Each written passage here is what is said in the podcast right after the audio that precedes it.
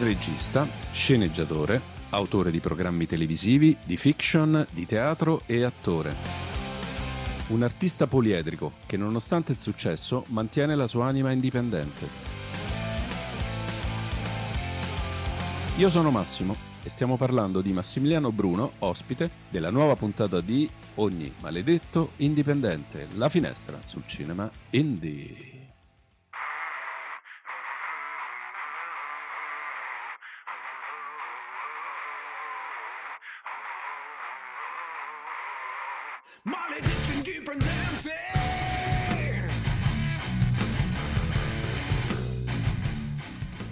Capite che mi sono svegliato adesso?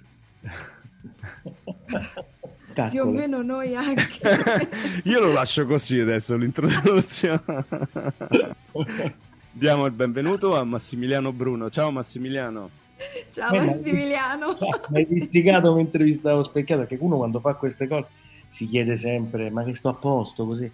Io volevo dire a tutti che di solito sono così, solamente che non vedo bene, allora vi devo mettere questi per vedere lo schermo. eh. Eh, ma sai, noi siamo una trasmissione radio, quindi cioè, il video non lo vedremo. Ah, va bene, allora sono Quindi possiamo gli stare- amici che ci Allora- ascoltano sono una specie di Ivan Graziani del regismo italiano. Esatto, esattamente.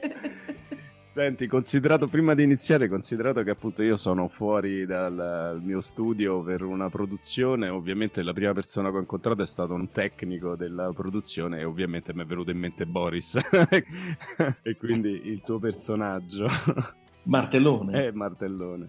Eh, no, ma quella è stata una delle cose più divertenti che ho fatto in vita mia con i miei amici Mattia Torre, Luca Vendruscolo e Giacomo Cerrapico e ormai 15 anni fa, mamma mia. Caspita, passa il tempo. Eh sì, Ma tu ti diverti tantissimo però a fare il tuo lavoro, io, io penso. Abbiamo tante domande, però vado subito. io penso che ti diverti veramente. mi divertivo molto, insomma, diciamo, ehm, eh, fino a qualche anno fa era proprio un divertimento molto spensierato, adesso è diventato un lavoro, eh, un lavoro divertente, sono fortunatissimo, riesco a fare il regista e avere gli attori che mi piacciono e scrivere le mie storie, insomma, sono sicuramente un, un privilegiato. Un po' mi manca quando, quando lo facevamo per... eh, per pagarci l'affitto a fine mese, quindi eravamo artisti da battaglia nei piccoli teatri romani, avevamo voglia di dire qualcosa, pensavamo che con- comunicando al pubblico una cosa potessero cambiare le cose, invece ci ritroviamo nel 2021 pieni di fascisti intorno che manco, manco fosse eh, il 1935. E quindi niente, ho- ho- quello che ho imparato negli anni è che l'arte cambia solo le teste di chi se le vuole far cambiare e quindi è- non è una bacchetta magica ma è un- una fonte di dialogo per chi ha orecchie per ascoltare però. Però goccia a goccia. Eh, sei molto ottimista Vania, sei molto giovane, del resto il tuo cognome Amitrano ricorda sicuramente Ecco. Della Juventus dell'Udinese degli anni 90 ecco. Esatto, è, una- è una- è uno stigma che devo portare.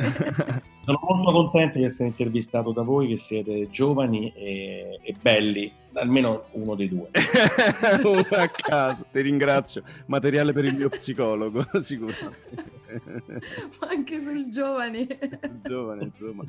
Senti, eh, ov- ovviamente noi quando facciamo queste chiacchierate con voi autori ci prepariamo un po' le domande, alcune domande, insomma uno straccio di domande, però eh, già con te è tutto, è tutto assolutamente cambiato e quindi questo mi piace così. Comunque, insomma, eh, questa è una, è una trasmissione sul cinema indipendente e come dicevo all'inizio del- nell'introduzione della puntata, i tuoi lavori comunque hanno sempre quel sapore di indipendenza rispetto ai temi, direi quasi preconfezionati che troviamo nei, nei lavori mainstream. Perché si ride, ma anche si riflette. Tutti i tuoi film, anche negli ultimi, soprattutto negli ultimi, comunque c'è sempre uno sfondo sociale. Però mi- a me interessa, visto che siamo maledetti indipendenti per questa trasmissione sugli indipendenti, giusto per scardarci, eh, se ci vuoi raccontare la tua storia partendo dagli esordi, che eh, sono esordi teatrali, se non ricordo male. Sono esordi teatrali. Io ho cominciato in un piccolo laboratorio di periferia a Torre Spaccata sulla Casilina, in un eh, quartiere non facilissimo e mm, il mio insegnante era un allievo di, di Gigi Proietti, del laboratorio di Gigi Proietti, ed era Sergio Zecca. E Sergio mi coinvolse in questo laboratorio, io avevo 18 anni ed ero un, un neo studente di giurisprudenza all'università e ho pensato voglio fare questa cosa perché mi, insomma, mi vorrei tenere in allenamento l'anima, voglio fare una cosa che mi piace, creativa e tutto qua. Due anni dopo il mio insegnante mi ha detto guarda che non devi fare l'avvocato, devi fare l'attore, tu sei bravissimo. E un po' l'avevo capito perché insomma, i primi spettacoli che, che, facevamo con il laboratorio io facevo sempre il protagonista. E, e stavo pure in difficoltà su sta cosa perché ok il primo sono stato contento, il secondo ok, il terzo mi cominciavano a odiare tutti. E quindi sono andato dal mio insegnante e gli ho detto senti mi dai una parte più piccola quest'anno che, che sto in difficoltà? E lui ha detto no lo capisco va bene. E gli dicevo tanto non lo voglio fare nella vita. E lui mi guardava mm. e poi invece finito il laboratorio ho cominciato invece a, ad assaporare i piccoli teatri romani. Ho iniziato in un teatro che si chiamava La Scaletta che era in via del Collegio Romano in pieno centro teatro che adesso non esiste più. E ho continuato in altri teatri che si chiamavano Teatro Colosseo in via Capodafrica che era un eh, punto resistente molto forte del, del teatro off-romano insieme al teatro Argot eh, dove ho recitato e il teatro dei satiri che faceva invece cose un po' più, un pochino più leggere. Poi quindi ho cominciato con questa compagnia a fare spettacoli, poi nel 1990 7 contemporaneamente è successo qualcosa per me importante. Nel 96 avevo conosciuto Paola Cortellesi, che anche lei era un'allieva di Beatrice Bracco e, e l'ho vista recitare e siamo diventati molto amici. Nel 97 un, un, un giornalista, eh, Rodolfo Di Gianmarco, scrisse su Repubblica che ero un giovane autore e attore interessante e quindi mi fui coinvolto nella scrittura di fiction per Mediaset dopo che hanno visto uno spettacolo mio sulla strage di Bologna e quindi mi sono ritrovato a scrivere per Marco Columbro, nel senso che improvvisamente ho cominciato a tastare con mano il fatto che si potesse fare questo lavoro pure non facendo esattamente quello che volevi fare, o meglio, continuando a farlo a teatro, ma potevo smettere di guadagnare due lire e invece guadagnare qualche soldino vero facendo cose che seppure non mi appartenevano erano comunque scritte e fatte bene. Quindi comincio a lavorare un po' per la fiction, contemporaneamente con Paola ci innamoriamo artisticamente e nel 1998 andiamo in scena per la prima volta come coppia con uno spettacolo scritto da me che si intitolava Cose che capitano con la regia di Furio Andreotti e al Teatro 7 di Roma eh, abbiamo avuto un grande successo, siamo passati poi al Teatro Colosseo, poi al Teatro della Cometa e poi una lunga tournée durante la quale io capii che volevo fare l'autore, cioè sempre, eh, nel senso mi piaceva fare l'attore, però ho capito che la mia qualità migliore era forse nella scrittura. Quell'anno Paola fu presa per uh, Mai dire gol della Jalapas. Sì. Io cominciai a scrivere anche per, uh, un pochino per, per, la televisione e cominciò insomma, un connubio con quello spettacolo. Abbiamo fatto tre anni di tournée in giro, insomma, abbiamo cominciato a farci conoscere e nel frattempo gli altri miei amici lavoravano tanto. Io lavoravo con Valerio Aprea, con Claudio Santamaria.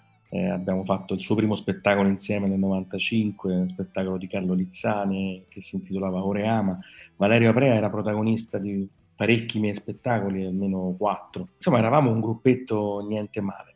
È arrivato poi il secondo film, a, il secondo mm, spettacolo insieme a Paola che si intitolava Ancora un attimo, che poi diventò un bellissimo film che eh. era Ti ricordi me, con Edoardo Leo e Ambrangiolini diretti da Rolando Ravello. E io cominciai a, a, pensare al cinema, che mi piaceva, però come al solito avevo 30 anni, presentavo sceneggiature, me le ritiravano in faccia, non è che era facile, probabilmente ero pure una pippa io ancora, nel senso che non cose... Non ci crediamo però. no, boh, magari non avevo capito bene. Tante cose finché è arrivata un'occasione mi proposero di scrivere un film per giovani che era notte prima degli esami, e Gianandrea Pecorelli, Fausto Brizzi e Marco Martani mi coinvolsero nella scrittura di questo film che di fatto è stata la mia fortuna, nel senso che era un film che costava poco, che però ha incassato milioni sì. di, euro, è andato benissimo, è diventato una specie di cult. Eh sì, tra... lo è, lo è sul serio.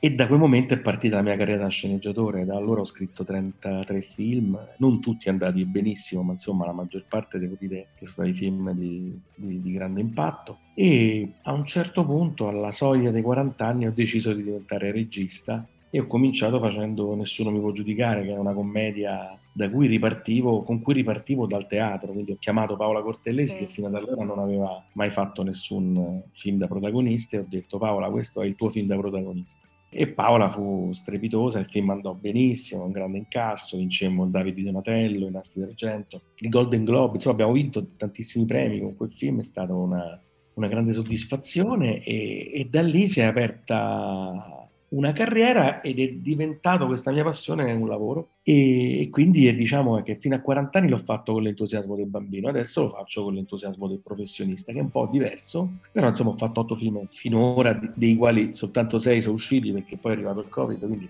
uno esce a breve, eh, non, po- non mi fanno dire quando, come e perché, però esce insomma entro l'estate. Entro Eh, l'estate. caspita, io te la Lo volevo fare la sappiamo. domanda. Sì, sì, ci, stia- ci siamo. E l'altro l'ho finito di girare la settimana scorsa. Sì, e che è il sequel del uscirà- sequel. il sequel del sequel, il terzo capitolo, e uscirà credo nella primavera del 2022. Eh, stiamo parlando di Non ci resta che il crimine, Ritorno al crimine e il terzo... C'era una volta il E crimine. c'era una volta il crimine, ma wow che titolo! Di, di Ritorno al crimine qualcosina già abbiamo, eh, qualche clippina sta, sta girando, vedo il trailer c'è su Sì, YouTube, qualcosa sì. però di C'era una volta il crimine, il titolo dice tutto, cioè titolo importantissimo, impegnatissimo. Beh. Senti Massimiliano, il- io torno un attimo indietro a quello che hai detto te perché mi ha dato un po' di spunti per alcune domande.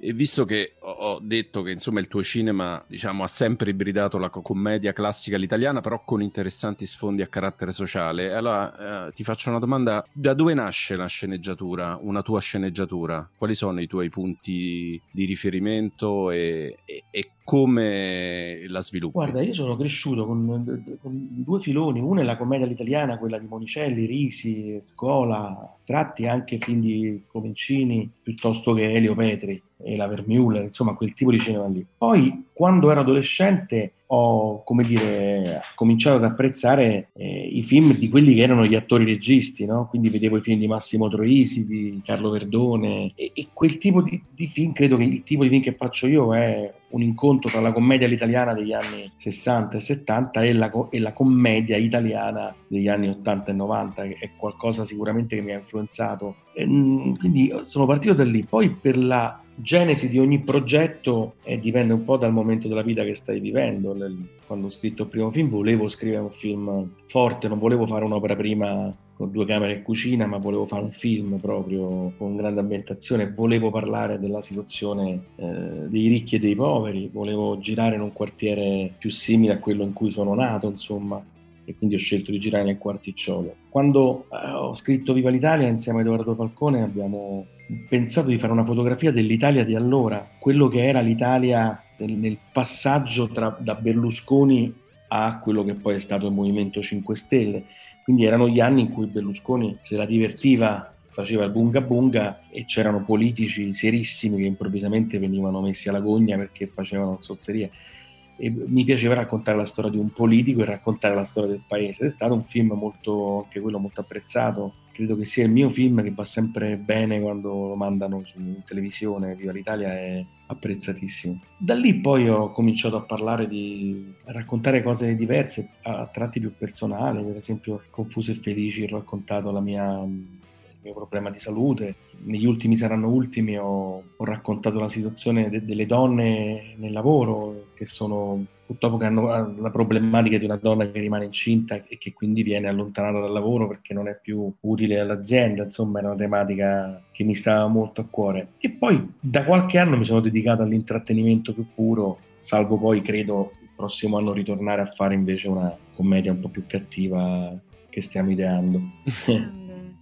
A proposito di tutto questo panorama che ci hai dato, eh, splendido, eh, regista, sceneggiatore, attore, qual è il ruolo che ti si addice di più? Quale ti piace di più ricoprire? Come ti accennavo prima, probabilmente è scrivere, scrivere è la cosa che mi piace di più. Certo devi avere una certa libertà per scrivere, secondo me scrivere non si confà a una vita normale. Ho provato in questi anni a, a utilizzare gli orari d'ufficio per scrivere, però credo che le cose migliori le ho scritte invece di notte, mm, case lontano da casa mia, cioè nel senso secondo me mh, la scrittura è, è veramente la mia forma di, di espressione più grande. Ovvio che poi se me li dirigo io i film riesco esattamente a dire quello che voglio dire, mentre nel passaggio a un altro regista c'è anche la sensibilità di un altro regista, la comicità di un altro regista che può deviare un pochino il senso di quello che hai scritto.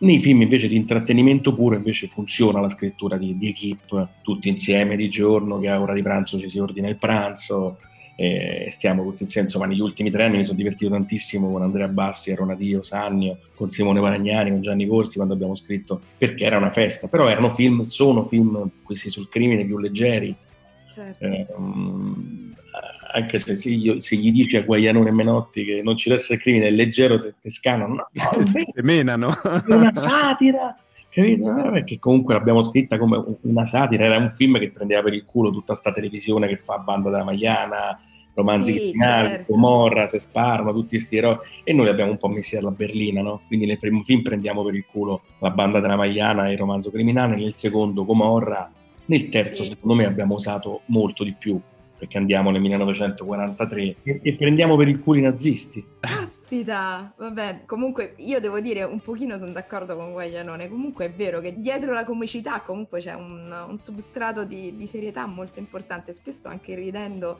si, è- fan- si riescono a far arrivare messaggi molto interessanti. Tra l'altro, cioè, a me piace, piace di più la banda della Magliana di Ritorno al crimine che, che- che altre, basta, non dico altro, se no... E quelle altre che si prendono sul serio, ecco, diciamo altre, che- che- diciamo quella vera, non lo so. Prendo a riferimento un tuo precedente lavoro, ehm, Beata Ignoranza, che, correggimi se sbaglio, il messaggio nel film che emerge, o almeno quello che insomma eh, mi è sembrato di capire, è che bisogna ritagliarsi del tempo di qualità per, per noi stessi, avere la voglia e anche il coraggio di staccarsi dai social e dalla rete e non essere dipendenti e schiavi.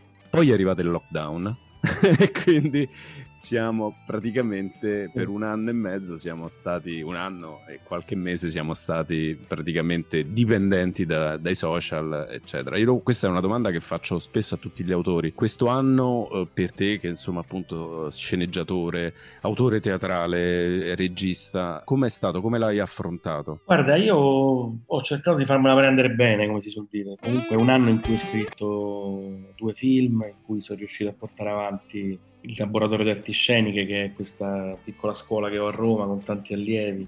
Insomma, io l'ho vissuto bene, ho avuto la fortuna pure di, dire, di condividere il lockdown con la mia compagna e siamo stati abbastanza bene. Certo, ti dico la verità, non ce la faccio più a guardare la televisione, nel senso che proprio per me in questo momento serie su Netflix, Amazon, Sky, non ce la faccio più, mi addormento dopo otto minuti perché ho visto troppa roba, sono stato troppo davanti alla televisione, tutto quanto, quindi c'è veramente una grande voglia di uscire di casa. Però il 9 giugno mi faccio il vaccino, quindi... Grande. quindi sei più giovane di me eh? attenzione Sono più giovane di te perché tu l'hai già fatto? No, lo devi ancora io l'ho, fare. l'ho fatto qualche settimana fa una Ma settimana no, fa sono più vecchio io. No. Eh no, io sono la classe 69. Ah, e che te mangi? Perché te la porti bene questa? Eh no. Bevo molta acqua. ah, ecco, dici che quello funziona? Comunque anch'io l'ho fatto il vaccino all'Open Day, ma l'ho fatto, quello liberi tutti. Ma non sembri esattamente una 52enne, infatti. no, no, 52 non ce l'ho, l'ho fatto all'Open Day. Vania, te li porti bene i 70 anni, I dai. 70 Devo dire che li porti bene. Invece io ritorno su Non ci resta che il crimine. Il sequel era e purtroppo resta ancora molto atteso. Un po' ce l'hai già detto, te lo chiedo come stai vivendo dal lato tuo questa attesa. Noi da spettatori la viviamo con grande aspettativa. Tu dal punto di vista, dal tuo lato, come la stai vivendo questa attesa di questa uscita così tanto... Guarda, da, da un lato eh, me la sono presa in saccoccia, come si dice a Roma, perché io dovevo uscire a marzo del 2020, poi a ottobre del 2020 e adesso ci ritroviamo a giugno del 2021, quindi è un film che è appeso da un anno e mezzo, quindi non vedo l'ora che esca. Però sono molto felice perché questo film è venuto meglio del primo ed è uno dei rari casi in cui il sequel è più forte del primo film. Quindi non vedo l'ora di vedere che mi dicono gli spettatori. Poi sai, eh, come dire, certe volte tu soggettivamente pensi questa cosa, in realtà io il film l'hanno già visto i miei produttori e le persone che girano intorno a me e qui sono tutti molto entusiasti, non vediamo l'ora che esca, un po' rosichiamo perché questo sarebbe, se fosse uscito al cinema avrebbe avuto eh, al cinema diciamo all'inizio del 2020, prima del, del lockdown avrebbe avuto un, un, successo credo come primo e adesso è tutto diverso ci sono restrizioni poi c'è la televisione insomma non si capisce bene ma uscirà in sala nessuno capisce più uscirà in eh? sala soltanto Guarda, non- non- questo non posso Mm. dirlo ancora, non, non so, non posso dirti questo, però mh, di certo il film è forte, sono contento, cioè non ho paura a dirlo, il film è molto divertente, è molto divertente ed è dove chi sa leggere anche un po' la presa in giro, anche quel tipo di mondo che facciamo è molto divertente. Gli attori sono bravissimi, Sì, è vero, il cast è veramente eccezionale, poi funziona bene, sono tutti ben, ben amalgamati, in armonia, in armonia veramente riuscita. Come ti è venuta in mente, tornando sul primo episodio, di travestirli dai Kiss? Guarda, ti dico la verità, in sceneggiatura loro avevano le maschere, perché volevamo fare una citazione di Point Break, avevano le maschere dei, dei presidenti del consiglio, quindi avevo uno la maschera di Berlusconi, un altro di Andreotti, cioè volevamo fare questa cosa con i presidenti, cioè con i personaggi politici italiani, per fare quella citazione. Poi ho pensato che mentre in America i presidenti americani, che, cioè loro che facevano la rapina con la faccia Eh. dei presidenti, erano molto iconici negli Stati Uniti, da noi un po' meno, cioè nel senso che superati un paio, Craxi, Berlusconi, Andreotti, però in più abbiamo cominciato a pensare, però Berlusconi, il film è ambientato nell'82, ancora non c'era Berlusconi, Craxi, gnacche gnacche, ancora non era proprio esploso. Insomma, alla fine, in un giorno avevo già, già iniziato a preparare il film, ho pensato, ma famoli come i Kiss, cioè diriamo sul pop. Chiaramente i miei truccatori, Massimo, tu sai quante ore ci vogliono di preparazione? Sti cazzi, facciamo i Kiss, è fighissimo. Immaginavo loro che si avvicinavano ver- verso la banca, vestiti come i Kiss, che era fortissimo. E in effetti quella scena è una bomba. Cioè, credo anche per, per i, per i costumi e per i trucchi, insomma. Parlando di cose serie, posso Massimo? Sì, cose serie. Nel film c'è una scena in cui il personaggio di Giuseppe eh, piomba nel 1982 e, e con i suoi amici fa una divertentissima scoperta in edicola. Ritrova le figurine dei calciatori dell'epoca che erano introvabili. In generale Giuseppe è un personaggio che ha una memoria formidabile per le partite di calcio, i calciatori. Possiamo dire che questo personaggio da questo punto di vista ti somiglia un pochino? Sì, sì, perché pure io sono fissatissimo per Eh, i calciatori, soprattutto dell'epoca in cui ero più giovane, adesso sono un po' più una pippa. E però se mi fai domande sugli anni 70-80 di calcio, quando ero ragazzetto, eh, mi piacevano le figurine, ancora oggi le colleziono, le figurine dei calciatori. so che hai una collezione molto, molto Sì. ampia di, di figurine, anche introvabili. Sì, sì, ce n'ho. Addirittura chi mi vuole bene ogni tanto mi regala una figurina preziosa che magari dico, ah questa, magari dico, cavolo, no, ma quanto hai speso questa cosa, sei matta? Cioè per dire, no? E, no, è una, una piccola passione, sì, una malattia mentale mia. Ma tu ti ricordi veramente tutte le partite così come Giuseppe? Ci riesci? Guarda, di, quel- di quei 4-5 eventi dei miei, diciamo, tra i 12 e i 16 anni, sì, nel senso mi ricordo tutto. Se poi mi chiedi com'è finita la finale Champions League dieci anni fa, che ero già adulto, eh, non me lo ricordo bene, ti dico la verità. Però quella roba della mia preadolescenza e adolescenza mi ricordo tuttissimo. Che sono quegli anni in cui soprattutto noi cicciottelli pensiamo meno alle fidanzate e più a giocare a pallone, mentre c'erano quelli di classe mia che invece già si fidanzavano. Io con la com- comitiva miei, di miei amici eravamo dei nerd e stavamo sempre lì a giocare a pallone, a tennis, a parlare di calcio. Hai visto? L'Atalanta, hai visto ieri, la Sampdoria, hai visto il Brasile ha battuto l'Argentina? C'era tutta una roba così.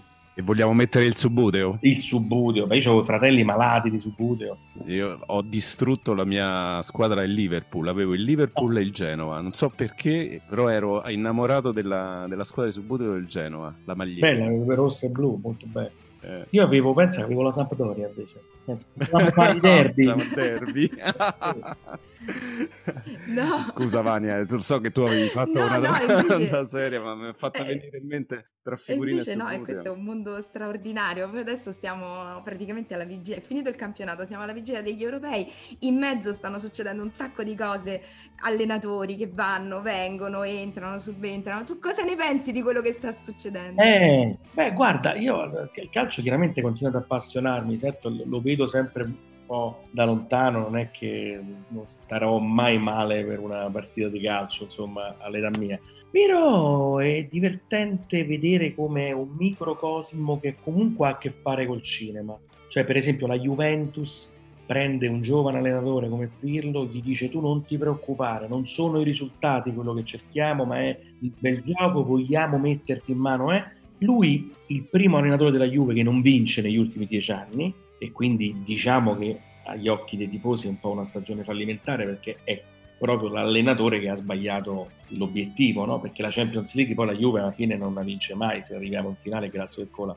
Riesce però in, extremis a vincere due tornei visti come minori, la Coppa Italia, la Supercoppa così, sembra che lo vogliono riconfermare, invece colpo di scena, dal giorno alla notte lui viene esonerato e richiamano Allegri che è il vecchio condottiero della Juve, che questo è un film, e tu c'hai il giovane volenteroso che viene fottuto, il vecchio che ritorna, e quindi è come è, cioè, è una metafora politica straordinaria questa, cioè cambiare tutto per non cambiare niente, e quindi molto bello, insomma, e per il resto poi boh, mi sono divertito, ho visto delle foto di Lotito che minaccia. io non parlo, io, io, me ne vado ragazzi, vi saluto. No, però è bellissimo, se vede Lotito cordito così e Simone Inzaghi non lo guarda manco negli occhi, molto divertente.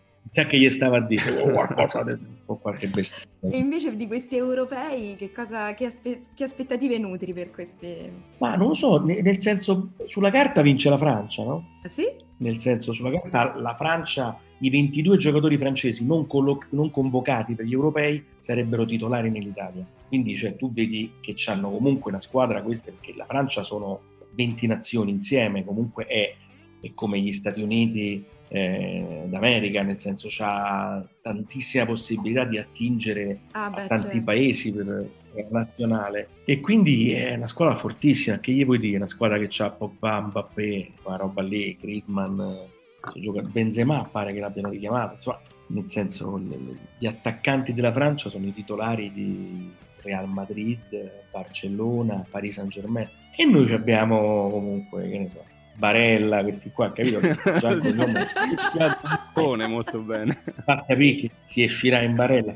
Però abbiamo un, un allenatore, secondo me, coriaceo. Credo che faremo io la, la, vedo un po' come l'Italia di Conte di quegli europei eh, di quattro anni fa, insomma, quando era quattro anni fa? Oh, eh, oramai sì, cinque, anni fa. penso, no? Perché, eh. Cinque anni fa. Sì, secondo me sarà una bella Italia, eh, solo che secondo me ci sono due o tre squadre che dobbiamo sperare di incontrare solo in finale, perché se becchi la Francia agli ottavi o ai quarti, ah, certo. fuori. Usciremo in barella. Esci in barella, esatto. Mancano pochi minuti e è arrivata la domanda più importante, proprio quella più importante, almeno per me. Allora, senti... Matriciana o carbonara? Peggio. Allora, il personaggio che tu interpreti non ci resta che il crimine si chiama Gianfranco Righetti è un ingegnere. Come te, scusa, non ci ho pensato adesso. Aspetta, Gianfranco Righetti, un ingegnere e ha delle farfalle stampate sulla giacca e si accompagna con due bielorusse, insomma, abbastanza formose. Allora, io mi chiamo Massimo Righetti, sono ingegnere, prestato al mondo del cinema, male, e la mia società ha la farfalla come logo tu lo sai quanto mi hanno distrutto i miei amici dopo che hanno visto il film? e mi hanno detto, volevo. le bielorusse dove stanno? Prego, di che è stato un caso. è stato un caso, volevo dire questo e volevo dire il nome Gianfranco Righetti, ti dico una cosa che ti stende, abbiamo detto cerchiamo, cerchiamo un nome squallido il Gianfranco ci sembrava un nome proprio di quelli, cioè che nessuno adesso chiamerebbe un figlio Gianfranco, è proprio un nome anni 60, 70, no? quei nomi. Del resto pure il mio Massimiliano chiama un nome, proprio sono nomi antichi. Rietti ci piaceva perché in tutti i film io metto sempre i cognomi dei calciatori, quindi è un omaggio a un calciatore della Roma che beh, Ubaldo. La farfalla è un'idea del mio costumista Alberto Moretti che ha detto mettiamogli queste giacche un po' volgari capone che si vede sta farfalla sta quindi sappiate cari amici che è stato un caso io non conosco okay. nessuna bielorussa no. e tutti mi hanno detto ah allora tu chissà che combini nel mondo del cinema ma che combino io sono un... mai dire mai sì, mai dire mai Va bene. Senti Massimiliano, veramente grazie di, di tutto. Insomma, spero di vedere presto il tuo film e spero di incontrarti presto. Lo vedrete entro, entro prima di andare in vacanza lo vedrete. Wow, evviva! Grazie, grazie per l'intervista, grazie a voi, buon lavoro, siete due bravi ragazzi. E ragazzi, insomma, Righetti comincia ad aversi i suoi 52 anni, però è già vaccinato, quindi può uscire. è, è uscito molto, è molto uscito, è andato proprio su un set, quindi... Di capoccia, infatti non vedo l'ora all'inizio delle riprese poter dire smarmella tutto. Smarmella. Va bene, grazie a tutti. Eh. Grazie infinite, bellissima puntata e grandioso lavoro. Ciao, ciao, ciao, grazie. Ciao, ciao. ciao. ciao.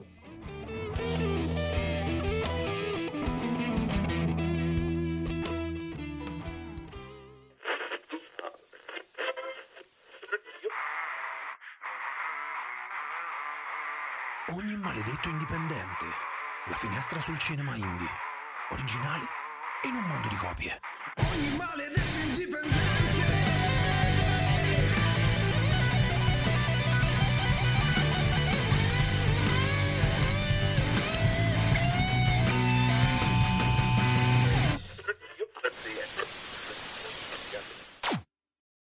With the Lucky Land slots, you can get lucky just about anywhere. This is your captain speaking. Uh, we've got clear runway and the weather's fine, but we're just going to circle up here a while and uh, get lucky. No, no, nothing like that. It's just these cash prizes add up quick. So I suggest you sit back, keep your tray table upright, and start getting lucky. Play for free at LuckyLandSlots.com. Are you feeling lucky? No purchase necessary. Void where prohibited by law. 18 plus terms and conditions apply. See website for details.